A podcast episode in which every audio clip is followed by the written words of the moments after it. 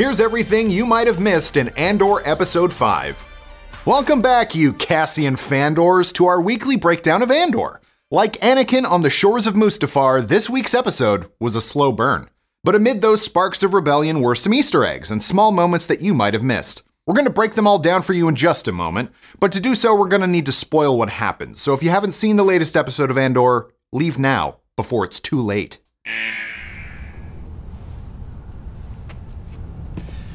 I'll be back in an hour. Okay, let's get into it, shall we?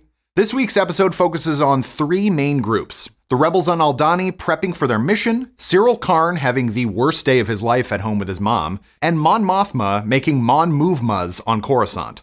It very much has a table setting feel for what's bound to be an explosive episode 6, the midway point of the season. But otherwise, this episode was very much all about the calm before the storm, giving us more backstory and enough stewing that I'm surprised Greef Karga didn't show up. You take this home, throw it in a pot, add some broth, a potato. Baby, you got a stew going. Wait, sorry, wrong Carl Weathers role. The episode begins with Syril Karn about to cry because his life as he knew it was over. After sitting down for breakfast with his mom, it's easy to see why he feels this way. Eedy is overbearing, judgmental, and highly critical of her fascist fail son. You might as well wear a sign that says, I promise to disappoint you. She feeds him a mysterious looking cereal that we're going to call Grogu Puffs for the time being because they kind of look like Grogu in his little robes. There's a nice pitcher of blue milk on the table, too, a favorite of Luke Skywalker's. As for the fruit, while it bears a visual resemblance to the meiloorun fruit that we've seen in the Clone Wars, Rebels, and the Book of Boba Fett, it's actually the kiwano melon, a real life fruit. As for Uncle Harlo, clearly he's well connected and will be able to use his nepotism network to get Syril out of his mom's apartment and into a more productive line of work. Syril doesn't care though, he's just too busy, like the rest of us, surrounded by action figures, watching Andor on his phone late at night. On Aldhani, Skeen clocks that Clem's story doesn't quite add up. He even notices that Cassian still has a corporate blaster that he killed the guards with back in episode 1. He also deduces that Cassian spent time in prison when he was younger because Cassian understands his prison tattoos. He has one that is for Krayt Head, referencing the Krayt Dragon, the fearsome monster we saw taken down on The Mandalorian. Here it's likely a prison gang, but the head of a krayt Dragon was an important relic for the Tusken Raiders that first appeared in the Star Wars Galaxies MMORPG. His other tattoo means by the hand, it looks like a hand if you're looking at it from Skeen's perspective, or a dude in a business suit from Cassian's perspective. As alluded to by Luthen last episode, Cassian Andor confirms he spent time in prison when he was 13 years old. He said he was at a juvenile detention center at Saipo for three years. Considering he left prison to go directly to the conflict on Mimban, he's definitely had a rough childhood. Later, Cassian gets the full Comrade Nemik experience as the model building rebel regales him with the ideas that will fill his manifesto, the old school untraceable navigation unit he uses is actually a Polaroid SX70. That's fun. Between that and his artisanal milk, Nemik really is that dude from your freshman year college philosophy seminar. With that said, he does make some pretty compelling points. The pace of repression outstrips our ability to understand it, and that is the real trick of the Imperial thought machine. It's easier to hide behind 40 atrocities than a single incident. As for the Dre milk that Nemik serves Cassian, this completes the rule of threes in Star Wars we have blue milk, green milk, and now this weird yellowish milk. I'm going to assume the Dreys are those six horned goats because the only Dre we know of is a Jedi Padawan from the Star Wars Invasion comics, who looks like this. Believe me when I say, you do not want that guy's milk. While no one can doubt how committed the rebels on Aldhani are, Cassian can tell that they aren't quite as ready for this mission as they claim to be. Not only do they not know how to get the ship carrying the payroll out of the base, but their formation skills leave much to be desired. It all goes to show what a smooth operator and quick study Cassian is and why he'll become such an important asset to the rebellion. Although Cassian ultimately confesses to only being part of the mission for an easy payday, something tells me that this mission is what will help radicalize him. As Vel puts it, everyone has their own rebellion, which is the kind of line that feels like an instant Star Wars classic. Something also tells us that Nemik is going to bite it on this mission and that Cassian will take his death and manifesto to heart.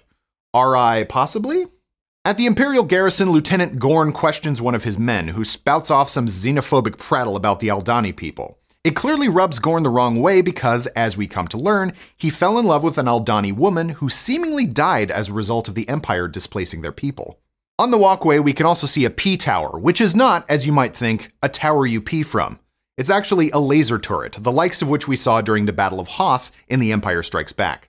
They're also very fun to shoot your friends with in the Battlefront games. Meanwhile, on Coruscant, we see that Mon Mothma is better at being a senator than a mom Mothma. Her daughter Leida seems to resent her mom for putting her work first, unaware of what her mother is doing behind the scenes. Leida was first referenced in the 1993 Dark Empire Sourcebook, a supplement for the Star Wars role playing game. She wasn't named, though, until 2002's New Essential Guide to Characters book. Based on how uncomfortable the car ride with Perrin later in the episode is, Mon Mothma might want to consider saying, May the divorce be with you instead. At the ISB headquarters, we see Supervisor Blevin returning from installing Imperial jackboots on Ferrix. In her office, Dedra Meero is looking for connections between these seemingly random thefts. Or should I say, pockets. Pockets. Pockets of rebellion fomenting across the galaxy. Pockets. They mention specific incidents on Hosnian Prime, Kessel, Fondor, Jakku, Base K, and Steergard. Hosnian Prime is the future site of the New Republic's capital, which is summarily destroyed in The Force Awakens. The disturbance on Kessel likely references the Spectres rescuing Wookiees from the spice mines of Kessel in the premiere episode of Star Wars Rebels. The incident on Fondor was likely Luthen Rael stealing a modified Fondor haulcraft, which can jump to hyperspace. According to the Force Awakens Visual Dictionary, the Empire built a secret research base on Jakku, Rey's home planet, so the targeting consoles were likely pilfered from there. As for Base K and Steergard, they're other Imperial naval outposts we haven't had the chance to visit yet. More importantly, Dedra and Attendant Heert seem like they're about to bust this case wide open. It's too random to be random. They're noticing a pattern in the chaos as these pockets of rebellion Pockets. are committing space crime and robbing the Empire in plain sight. So naturally, she pops a space Adderall and gets ready to pull an evil all nighter. For more on the fascinating history of amphetamines in a real world fascist regime, though, check out Norman Ohler's book Blitzed. Back on Aldhani, they burn the scale model of the Imperial garrison. Once again, it's just like Doc Brown's model because not only is it not to scale, but it catches on fire as well. While standing around the fire, Vel toasts to the rebellion, which may be our first reference to what was previously just, you know what, I'm not going to say it, just play the damn clip. Pockets. More interesting is that Skeen knows exactly what a Sky Kyber crystal is and how much it's worth. Given that Luthen mentions Andor can be tied back to him, this crystal may ultimately prove to be his undoing. Ultimately, Skeen and Cassian make a loose peace with each other when Skeen opens up about his brother's death. After the Empire took away his livelihood, Skeen's brother took his own life. So this is a deeply personal fight for Skeen. He apparently grew pepper trees. The only pepper trees we've heard of previously are Bothan pepper trees, which were mentioned in a 2002 Star Wars role playing game adventure, The Air Up There. Last but not least, we return to Luthen Rael's art gallery on Coruscant, where he is listening to a radio, awaiting updates from Aldhani. You can spot a number of relics that appeared in last week's episode, too. Over his shoulder are a Jedi and Sith holocron, relics that contained ancient lore from these powerful Force users. You can also spot what looks like the suit of Starkiller's armor from The Force Unleashed, which was on display in the front room last week. While we saw Indiana Jones' whip encased in carbonite last week, this week we can spot another Indiana Jones Easter egg the Sankara stones on the shelf. These were the magical MacGuffins at the core of Indy's quest in Temple of Doom. Who knows, maybe next week we'll see a fridge.